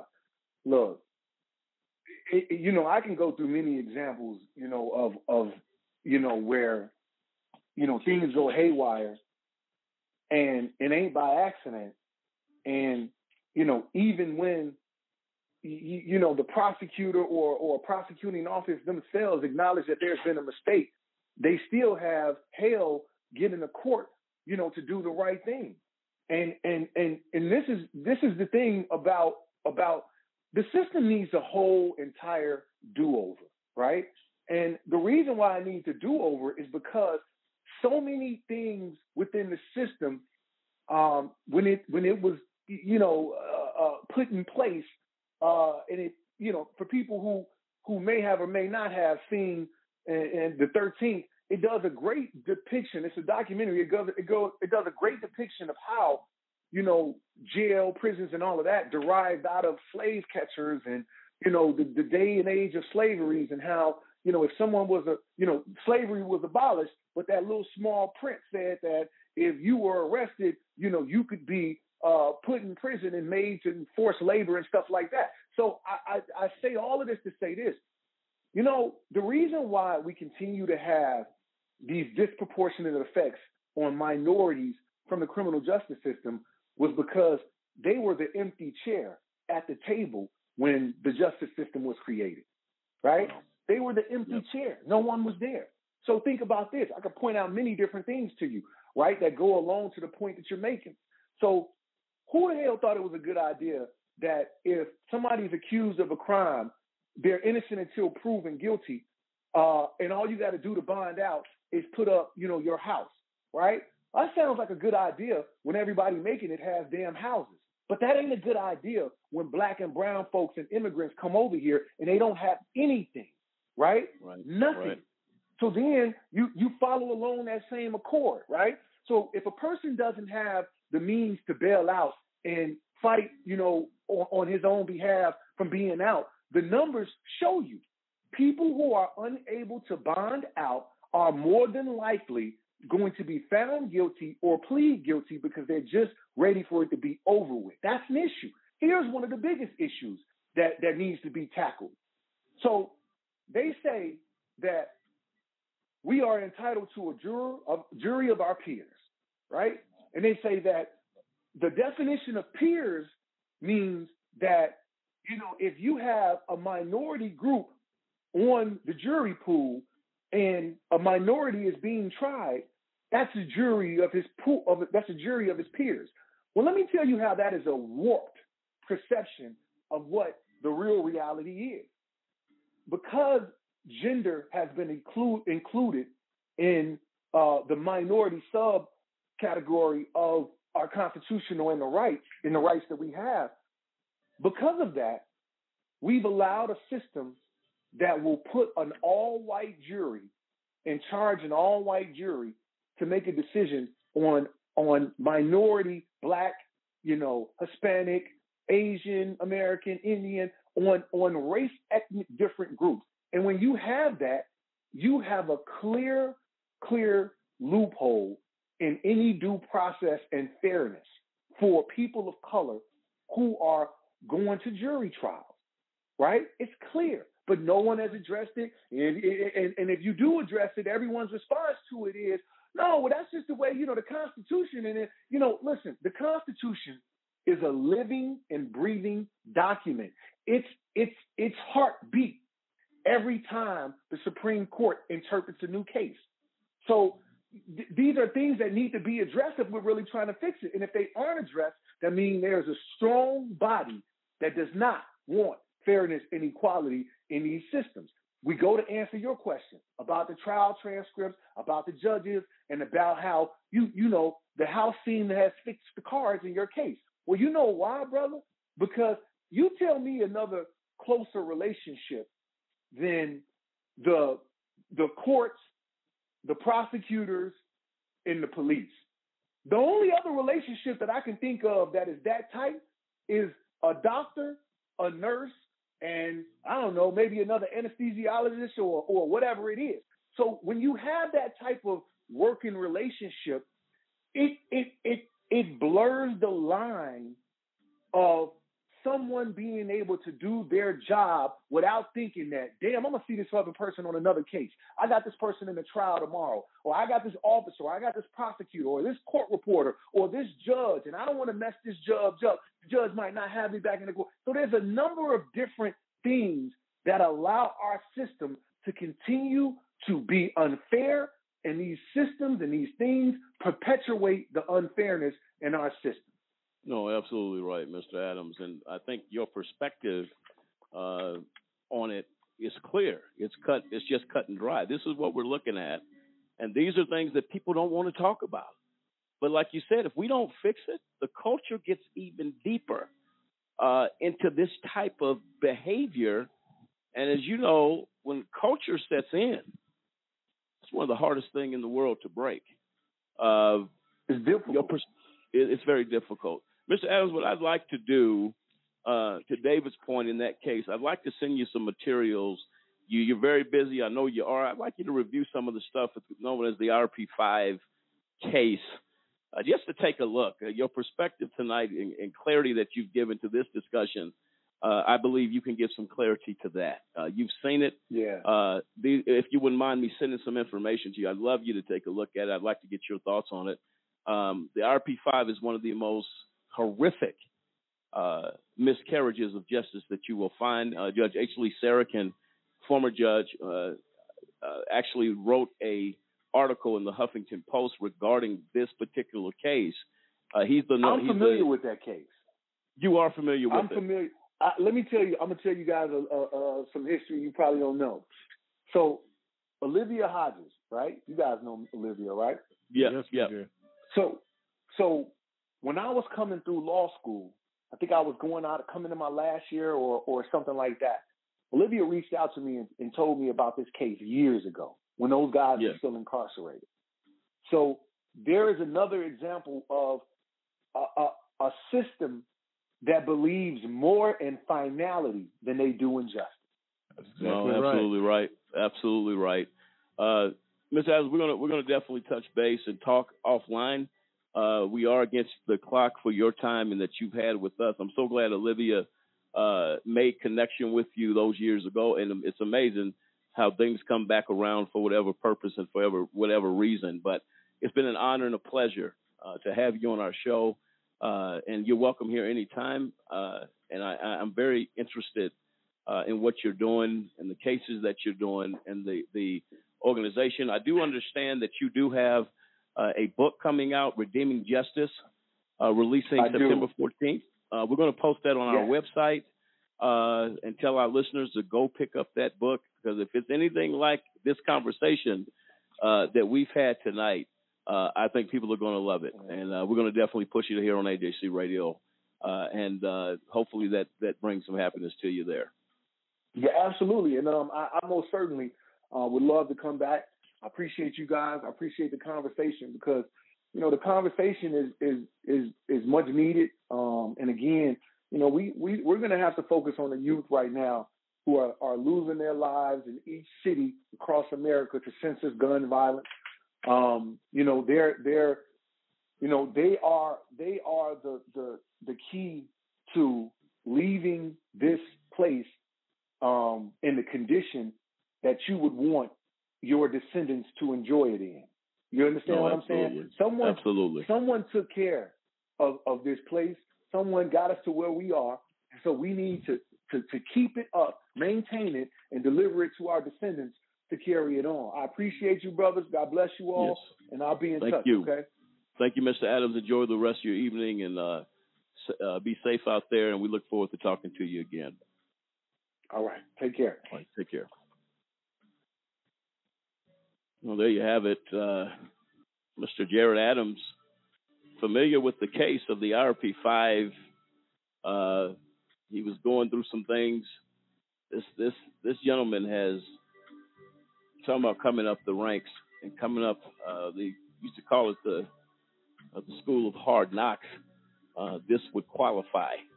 Uh, Ten years uh, he spent, uh, and he was freed, but he came out doing something. Uh, William, when you hear Mr. Uh, Adams talk, uh, the passion he has uh, and to hit the ground running, as I use that terminology with him, is crystal clear uh, that he's about making a difference. Your thoughts on this, guy? Absolutely. I mean, he hit the ground running, and you know, he's on a mission. He's on a mission to do something. He learned from his experiences. You know, and there's those that out there need need a voice. When he said the innocent projects across the country are backlogged, you know, when you when you hear that, that is something amazing. They need help. But here's the difference. He came out in spite of the backlog of a system. He was the clerk for the for the court that actually convicted him. Uh, uh, excuse me, he was a law fellow uh, under Honorable Ann Claire Williams of the Seventh Circuit U.S. Court of Appeals. So he was a he was a fellow there, uh, and, and he reversed a conviction of someone he was incarcerated with. Uh, that that speaks volumes. I'm telling you, that speaks volumes. You're talking about giving back, and to go work for a judge on the Court of Appeals of the Seventh Circuit out of prison. It doesn't get better than that. He's working it from within. He's doing what he needs to do, and you gotta love it. Go ahead, Clint. Yeah, you, you got to respect Jarrett Adams, uh, Esquire. Uh, very respectable because most students that go through the system, they become trained by the system. Their philosophy changes. They become inundated with that mentality, and you don't hear that with him at all. You hear him standing tall, uh, fighting for advocacy for defendants, and it's, it's, it's much to be lauded. Well, he is. Um, he he never became institutionalized, and that's the terminology that is used on the inside uh, when one simply accepts the conditions and where they are, but they become so institutionalized they are unable to function uh, outside of that institution of the prison system. Uh, a very special thanks to Mr. Adams for his work, for what he's doing. Ladies and gentlemen, please go and get. Uh, this is a few, a couple of months out, a few months out. Uh, his mem- memoir, Redeeming Justice, uh, release date September 14th of this year, 2021. Uh, I intend to get that. I would recommend to anybody uh, that is dealing with issues or, or, the story of redemption, of overcoming situations uh, and circumstances to go get that book. Redeeming Justice, release date September 14th. We will have that posted on our website uh, up until the release of that book for Mr. Adams. Ladies and gentlemen, this is AJC Radio. As the discussion has gone, uh, time uh, has gone even quicker. Uh, we're going to come back, finish some more discussions on this. Abuse of discretion, uh, criminal justice system in disarray. How do we fix it? How do we come back from it? Uh, Mr. Adams gave some solutions. Will the country do it? This is AJC Radio. We'll be right back.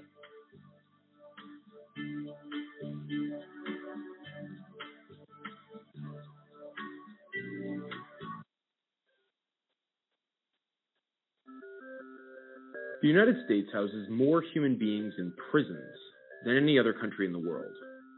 This is true whether you're counting total numbers or in relation to population size. This wasn't always the case. The number of prisoners in the U.S. began to rise dramatically in the 1970s. So, what changed in America compared to other countries? While there are several competing theories, a look at the data reveals that a significant part of the prison growth in the last 40 years has been driven by the war on drugs. Here's the data. By 1980, there were over 315,000 prisoners in state and federal facilities. 57% were violent offenders. 30% were property violators, such as thieves or those convicted of fraud. 5.5% of inmates were in for public order and other miscellaneous offenses. And the remaining 7.5% were nonviolent drug law violators. Ten years later, the drug war had grown, and the total American prison population had more than doubled to over 740,000 inmates. The proportion of offenders in each type of crime had also changed dramatically. The most growth occurred in the nonviolent drug offender population, which grew to a significant 24%. And this last statistic actually understates the influence of the drug war on prison populations. Many studies have shown that drug prohibition causes violent crime by leading to the formation of gangs and cartels. And thus, it is safe to say that the number of violent criminals under prohibition is higher than it would otherwise be. From 1990 to 2000, the drug driven population growth continued. By 2000, the total prison population had almost doubled again to over 1.3 million inmates. And by 2010, the prison population was up to 1.6 million people. The growth has started to settle and even decline in recent years, but the proportions of offenses are retaining their post 1990 levels. America's unique methods of enforcing drug prohibition seem to parallel its unique prison population. And one has to ask is our country really better off with so many nonviolent drug offenders behind bars?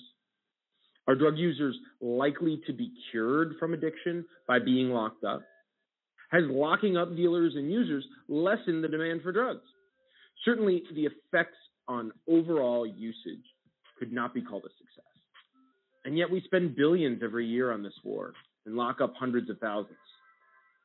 Surely, there must be a less costly approach to addressing drug use in America.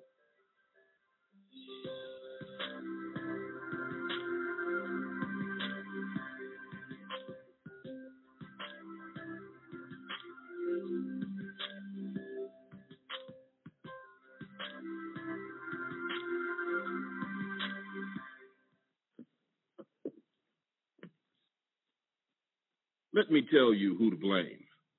Blame the boy lying at your feet, his body oozing life through the hole in his stomach where the bullet tore him apart. Blame him for challenging you, for not looking away, and for not backing down when you pulled out the gun. Blame your mother for bringing you into this world when she was but a kid herself, and for dragging you up, not bringing you up. Blame society for not giving you hope. Blame your father for not being there, the man who looked after himself instead of looking after you. Blame the gun in your hand for making you a target, for making you more likely to be picked on. Blame the dead boy, blame your mother, blame society, blame your father, blame the gun, blame anyone but yourself for not being strong enough to put down the gun, to break the cycle.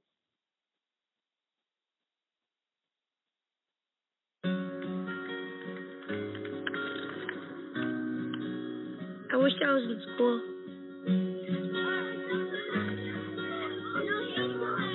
If only I had a math test today. or a book report to give. I wish I was in school.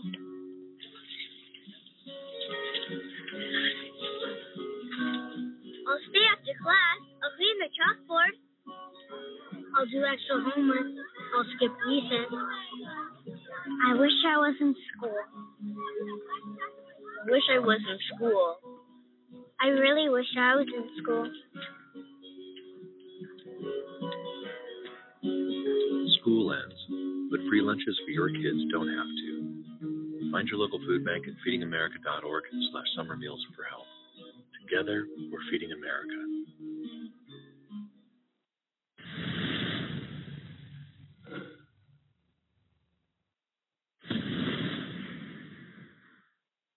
Did you know that over 1.5 million children in America have parents who are incarcerated? These children cope with the pain, Through drugs, alcohol. anger, and violence. It is so important. So important. It is so important for communities to provide preventative and intervention services. Don't make them do it alone. Become a part of the community. Community, the community. Become a part of the community.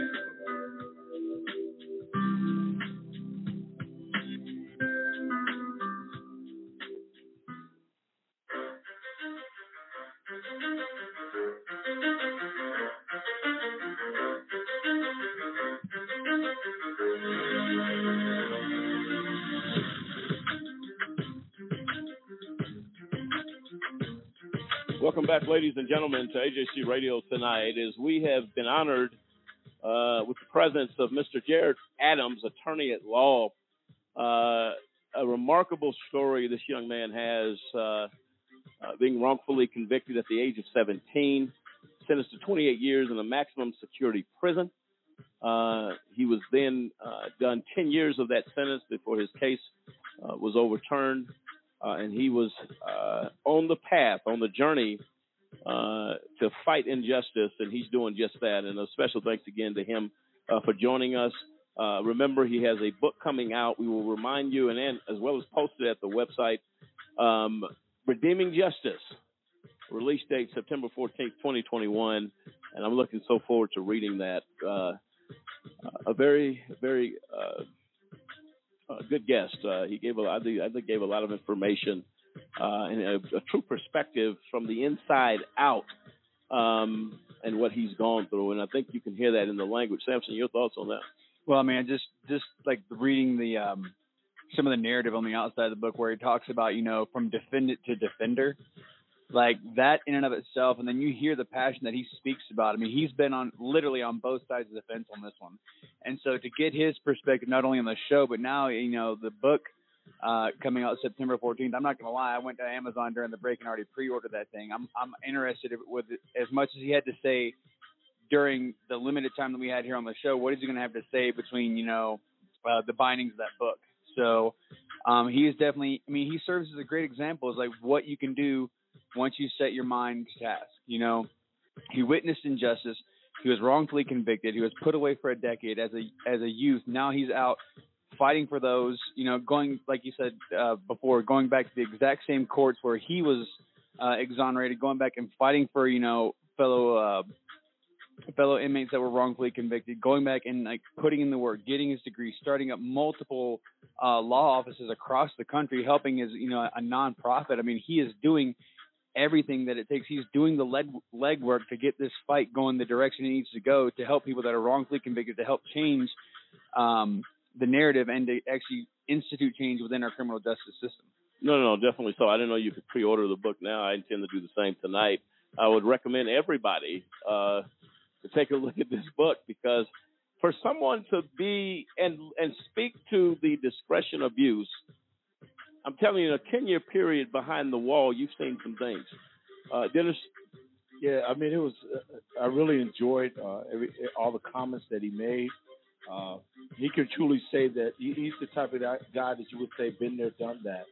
Uh, he talked about, uh, you know, qualified immunity and and how how that affects the system. And just it was just amazing to when we were talking uh, to him, he was actually working on a innocence project. Uh, so it tells you what type of man he is, and and that he's truly uh, uh, uh fighting against this system, trying to make make you know make it right. And he says start with our children, and and that really hit me too. You know, let's get get our children straight, you know, so that uh, you know we can finally get this thing fixed. No, absolutely right. And then these are things that we have to pay attention to. Um, and then one thing I get frustrated with is every time somebody dies uh, as a point of a killing, uh, we always say, well, we need to have a talk. We need to have a conversation. We need to have action and a change of behavior uh, in order to uh, see things clearly as what they should be. Uh, that's important, and we have to take a look at those items as well. Um, so, um, Dave, your thoughts on the guest? He was really an excellent guest, which was really fantastic. And I liked that his Life After Justice uh, advocacy organization, the executive leadership of that organization are all exonerees. So they know when they're fighting for somebody to go through and uh, that need to be exonerated, that they understand what those people are going through. So, so you have so much that they've done uh, to exonerate other uh, other incarcerated people, and you have that situation where there are so many people that are in prison that have had the justice system go after them, come after them, and put them in a place where they shouldn't be there. No, no, no, absolutely right, absolutely right. And and look, at the end of the day, uh, the criminal justice system, whether you want to believe it or not, is divided racially. That's where it's, that's where it's divided, and it's divided right down the middle, white and black, and that's why we wanted to talk about the dis- the disparities in the system, uh, like we talked about. Uh, and I think Dennis, you brought the article up where you had an African American and you had a white person that committed the same crime, One got Two 20 years. and the other got two. The white guy got two years. The African American received 26 years for the exact same crime. Uh, that's a problem. And that is a clear picture of racism within the criminal justice system. If you have racism within the criminal justice system, I can guarantee you right now, there are no fixes. There's no, there are no fixes. In, like uh, uh, Mr. Adams said, there is no change without addressing the core problem. And if I can't be equal in a court of law with judges that swore by an oath, by prosecutors that took an oath, by attorneys that took an oath to do the right thing, we have a sincere uh, and a serious problem. Uh, I'm going to go ahead and we're going to play a clip real quick. I want to get your thoughts on it. Um, and it was a debate dealing with racism uh, in America. Nobody wants to have the tough conversations. We have to have it. In the George Floyd killing, switch, reverse the races. What happens? Does the African American get the maximum? Versus Derek Chauvin will do 15 years and could have been doubled on the on the sentencing based upon aggravated circumstances. Does that affect if Mr. Chauvin was black and this was a white person that died? What type of justice would we be talking about? And would there had ever even uh, been any question? Many would have called for the death penalty. Many would have said first degree murder, period. And in a great possibility, could have gotten it. Absolutely. These are discussions you have to have. These are discussions you have to have. Let's play the clip.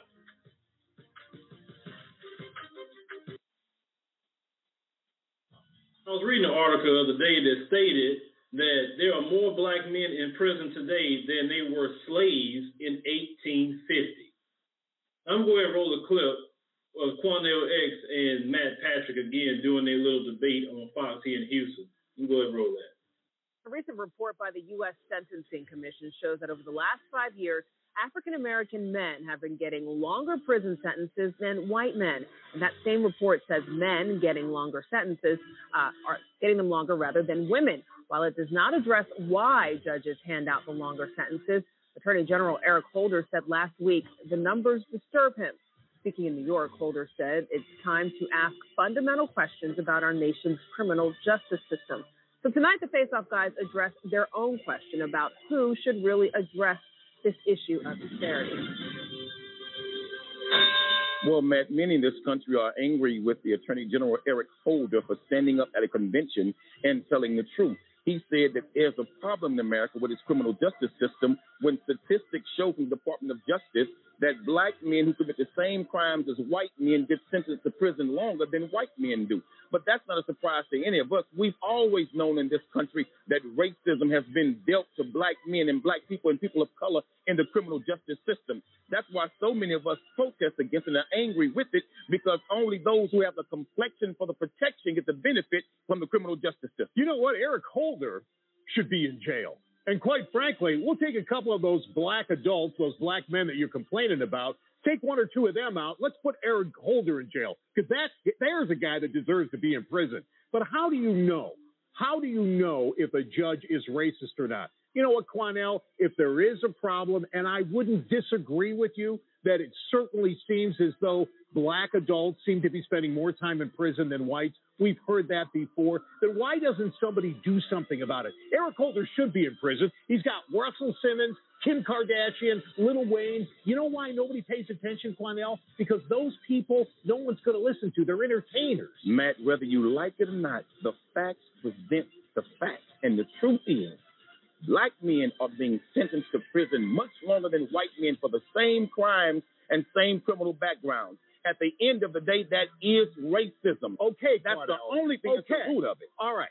Let's assume you're right. Let's just say you're right. Eric Holder, no one's going to listen to because that guy should be in jail.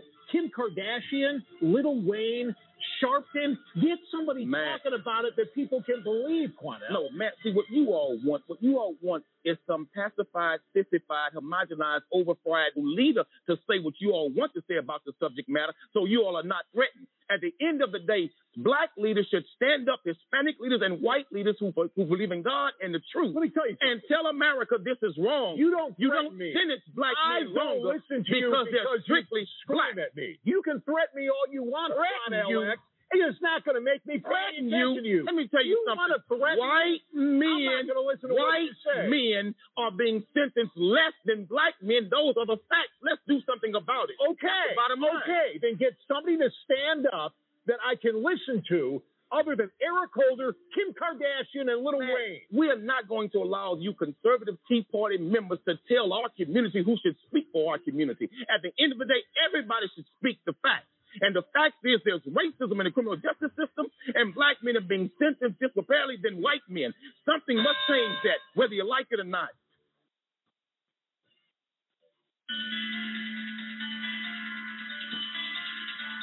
Well, there you have it.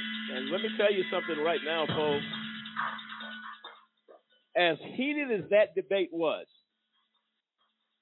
that's as heated as it is in this country around the conversation of racism. The point is, and it goes back during Eric Holder's days as, as, the, as the Attorney General. That's why they're referencing him. Uh, he is the other gentleman saying, okay, we agree with that, but why is Kim Kardashian, Lil Wayne, and these guys talking about it? Guess what? Anybody that wants to talk about it should talk about it. Uh, Kim Kardashian did do something uh, very effectively uh, during the Trump administration uh, in getting some people released from prison. Uh, and apparently, she had something to say uh, that that made a difference. Dennis, your thoughts on that? I agree. Again, she worked getting a lot of people out that were some of them, you know, were in prison for things that they did, but still, she worked hard. She utilized politics, worked with Trump uh, to get people out. So that tells you that hey, no matter who you are, if you're concerned about justice and doing it right, hey, Well, speak some, out. some of the people she did get out uh, was influencing and getting those folks out had been done severely wrong uh, in the system. So I'll tell you what, ladies and gentlemen, this has been uh, informative without question tonight. Very special th- thanks to um, to our to our guest who again showed a lot of things that I like to hear. Uh, Mr. Jarrett Adams, uh, thank you so much for uh, coming on this show and being a part of this discussion. Until next time, this is AJC Radio signing off. Be safe, America. We'll see you next week.